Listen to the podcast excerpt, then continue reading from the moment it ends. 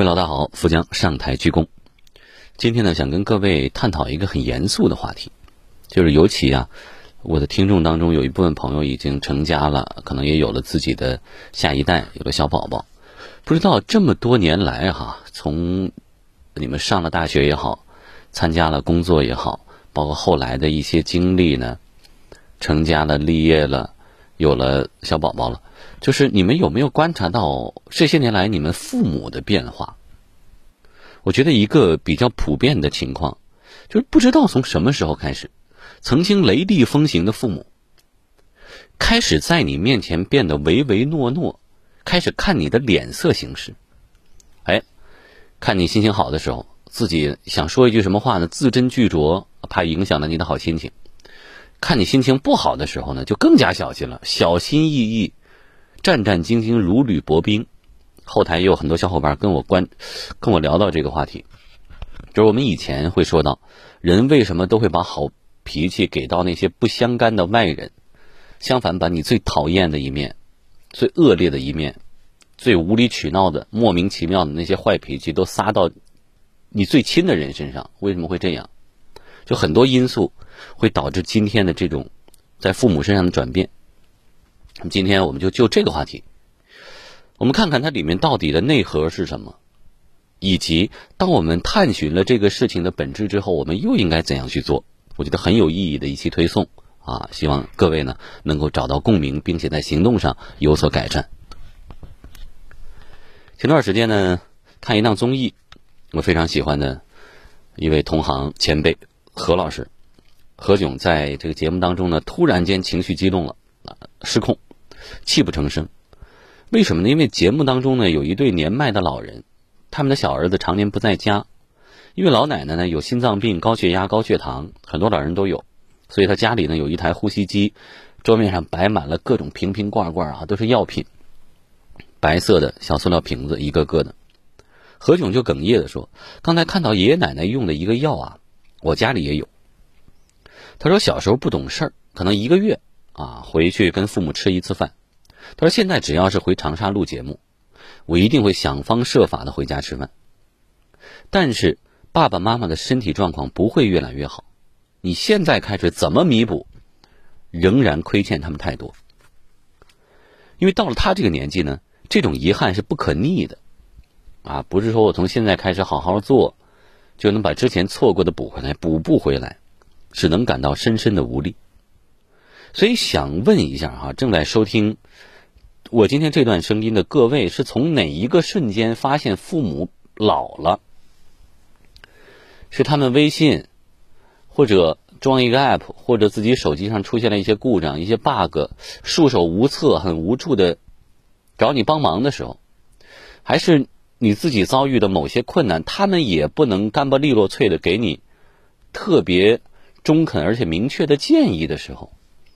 还是他们走路已经开始有点变形，腿脚不利索的时候，还是他们头上的白发渐渐增多，你某一个瞬间看到啊，原来头发白了这么多。还是父母突然在你面前开始变得小心，到底是哪个瞬间让你觉得父母变老了？就这个话题，也希望各位在留言当中跟大家分享，看是不是所有人的观察都有一些共性的地方。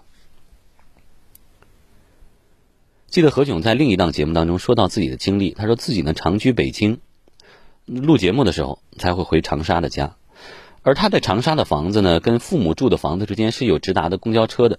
每一次他回去之前，跟妈妈说，妈妈都会提前去他房子里帮他收拾收拾屋子呀，打打扫卫生啊。直到去年春节，他妈妈告诉他说，不能再去帮他打扫卫生了，因为从自己家到儿子家的路走起来已经越来越吃力了。老人家害怕跌倒，因为跌倒了又要人照顾，孩子就会更上火。何炅就感慨说：“那一刻我心里有一种很强烈的感觉，就是爸爸妈妈真的老了。这是他找到的那个瞬间。父母总是在我们不知不觉的时候突然变老了，他们的耳朵慢慢听不清我们的呼喊，他们会在电话里要求我们：你能大点声，能不能离电话近一点？而以前是不需要的。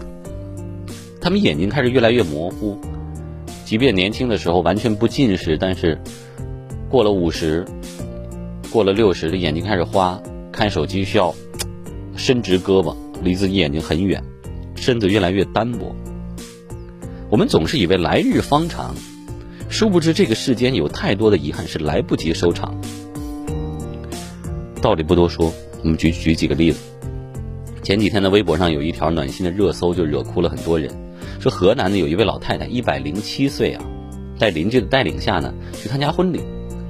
看到婚礼的饭桌上呢放着喜糖，她自己没舍得吃，而是习惯性的拿了几块放到口袋里。回到家之后呢，她颤巍巍的从口袋里掏出那颗糖，递给自己已经八十四岁的女儿。这女儿接过糖之后啊，脸上的笑容跟个孩子一样，比糖还甜。即使年龄再大，在妈妈的眼里依然是个孩子。有好吃的，总是会偷偷留下来给自己吃。所以网友呢就在微博底下留言说：“八十四岁还有妈妈在，这是多幸福的事儿啊！”还有人说：“不管多大，有妈妈在就有人疼。”还有人说：“最近受了太多委屈，想回家了。我想妈妈了，再也不来这么远的地方上学了。”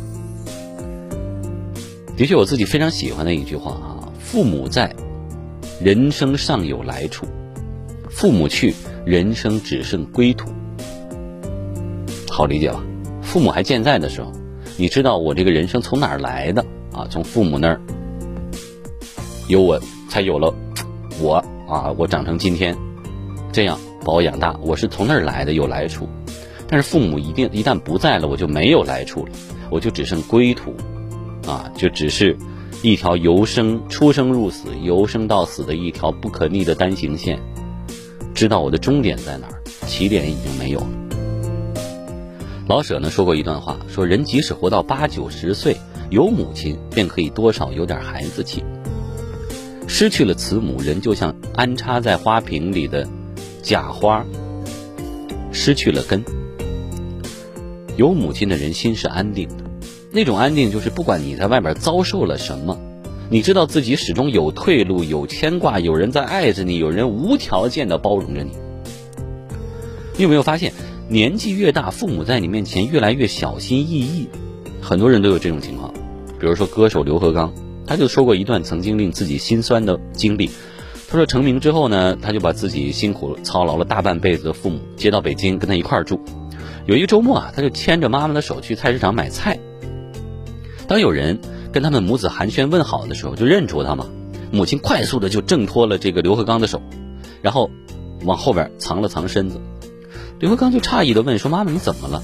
这老人不好意思回答说：“，用家乡话说，啊，这么多人都认识你啊，俺怕给你丢人。”母亲的这句话就让刘和刚瞬间鼻子一酸，就赶紧握了握他的手。所以回到我们刚开始提到的问题。到底从什么时候开始，曾经雷厉风行的父母在你面前矮了半截？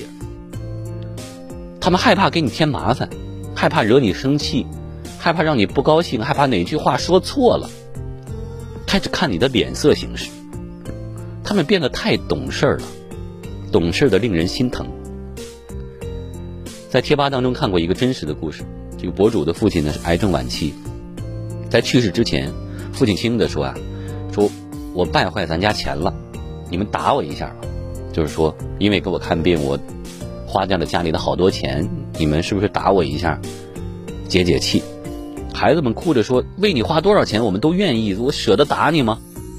父亲说：“那那你们不打我，那我给你们笑一下吧。”然后他用尽了全身的力气笑了一下。被病痛折磨到还不到七十斤的一位老父亲，满脸的皱纹，就像一朵。菊花，父母总是老得太快，而我们总是明白的太迟。亲爱的安德烈当中有一段话说：“所谓父母，就是那个不断对着你的背影既欣喜又悲伤，想追回拥抱又不敢声张的人。”所以，若父母尚在，多陪陪他们，不要让他们在你面前变得那么卑微、卑躬屈膝、战战兢兢。一个患有帕金森病的父亲很想念自己那两个当消防员的儿子，他从重庆赶往北京，却走丢了十几天。在被找到的时候，尽管他的衣服都被雨水淋湿了，但手里还紧紧攥着一袋简易包装的月饼。不知道各位现在可能很多年轻的朋友就没有见过这种包装，就是一个透明的塑料袋，装着四块月饼，每一块二两半，这一袋月饼叫一斤啊。就我很小的时候，那时候买月饼还是买一斤月饼，四块摞着放，就那种非常简易的包装，可能五仁的呀，可能什么的。现在大家可能按一盒，这个味多美的呀、好利来的呀，也很精致的铁盒之类的。但是我印象当中最好吃的月饼就是那种一个塑料袋装的几块钱一袋子的那个月饼，很多年没有吃到。说回来，老来多健忘，唯不忘相思，不会忘记自己孩子最爱吃的东西。还有一位七十八岁的老母亲，因为思念远在温州的女儿，自己在夜晚走了四十四里路到临县去乘车。幸好天微亮的时候，交警巡逻就发现这个独自走在高速路上的老人，并且帮他买了车票和吃的。其实女儿呢？会定期回家，但是老母亲还是愿意自己跑到城里，因为她太想孩子了。父母表达爱意的方式总是显得很笨拙、很不掺水分、很义无反顾。尤其在这一代人的面前呢，就是子女跟父母的关系，这个裂裂痕会比以往更大。为什么？因为代际的差异呢，每一代人都在经历。但是呢，在几十年甚至以前。父母在孩子心中是有绝对的权威的，为什么？因为那个时候知识更新的很慢，就是一个人的威望或者他生存能力的高低，主要取决于时间。他活的时间久，他的生活经验比较多，那么他在这方面就绝对的强势。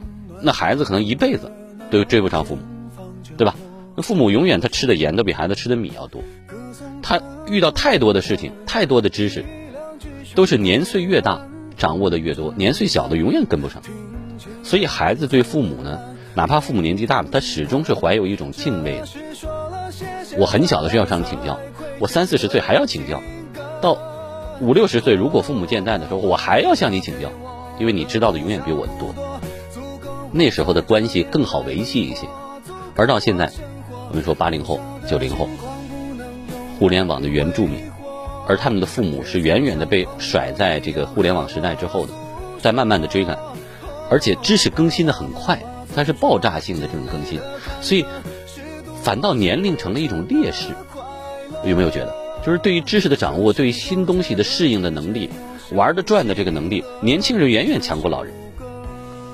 所以你像到到我这代人以后。周围的三四十岁的人，他们比自己的父母除了人生阅历和经验少一点，他掌握的知识和对待新事物的这个能力，那都不是一个数量级。本来父母的身体状况已经在走下下坡路，而在面对这些软性的这些知识这方面的挑战，就更处于劣势。所以原本就比较卑微的，现在就变得更卑微。这就是为什么。这一代的父母却越来越不像父母的一个很重要的原因，我觉得就出在这儿，就是时代的变化。但是我们要认清这个情况，不是说父母的水平不如你，不是说父母什么都不懂。要在一百年前，很多话你是不敢跟父母这么说话的。但是因为赶上了这个知识快速更新的时代，才出现了他们在你面前看似的弱势。认清了这个现实，才能更好的避免自己很多时候口不择言。还看到一位小女孩乘火车回家，凌晨两点钟到站，她爸来接她。下车以后，女孩就老远看见爸爸站在台阶上凹造型，那双手叉腰，昂首挺胸，特别神气。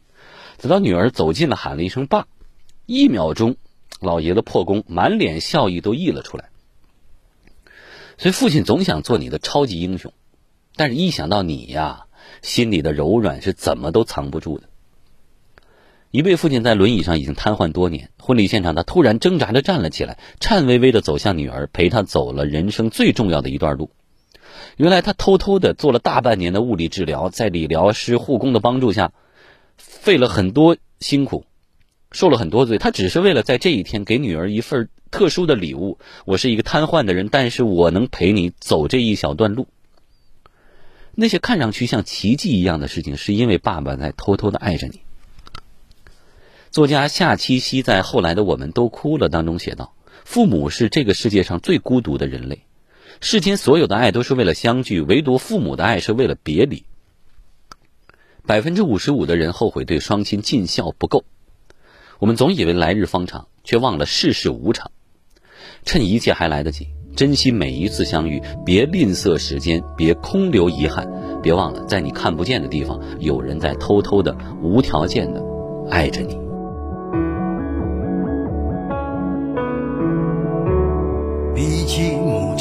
总是忧心忡忡。是啊，他更像是个若无其事的旁观者，刻意拘谨的旁观者。遗憾，我从未将他写进我的歌。然而天晓得这意味些什么。然后我一下子也活到容易落泪的岁了。当徒劳人事纠葛，兑现成风霜周折，爸，我想你了。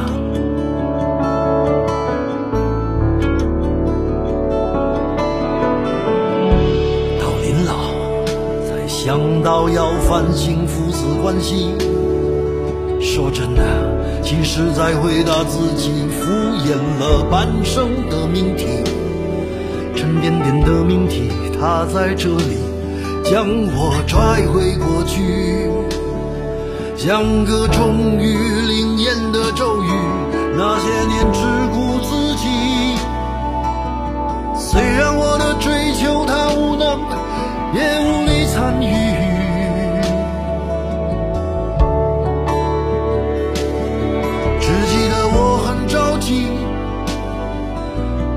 也许因为这样没能听见他微弱的嘉许。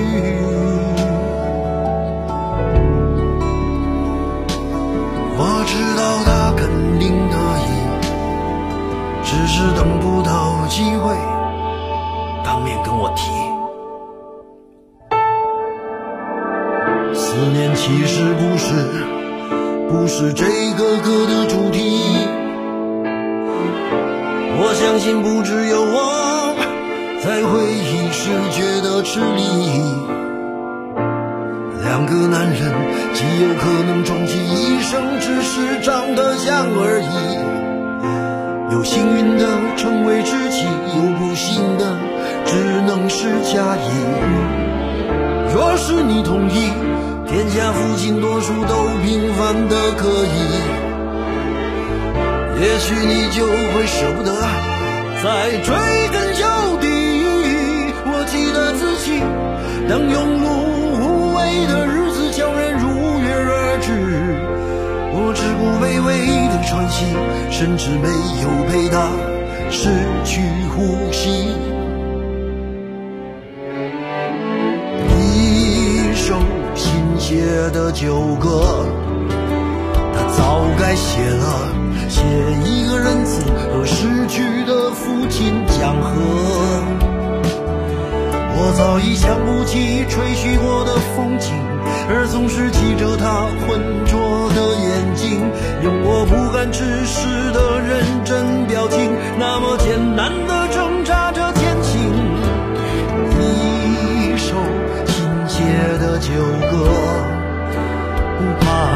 笑的那个以前的笑，曾经有多傻呢？先是担心自己没出息，然后费尽心机想有惊喜，等到好像终于我明白了，已来不及。他不等你，已来不及。他等过你，已来不及。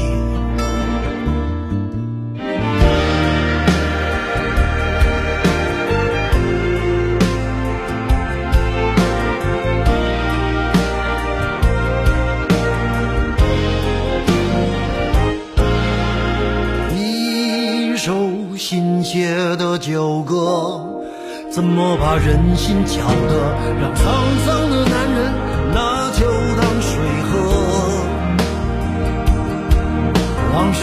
一场自己演的电影，说的是平凡父子的感情。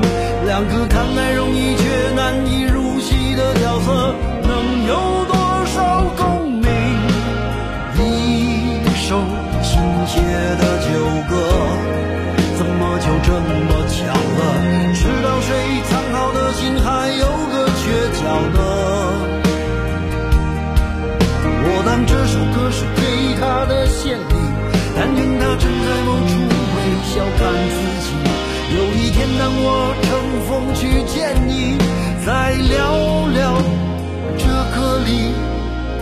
来不及说的千言万语。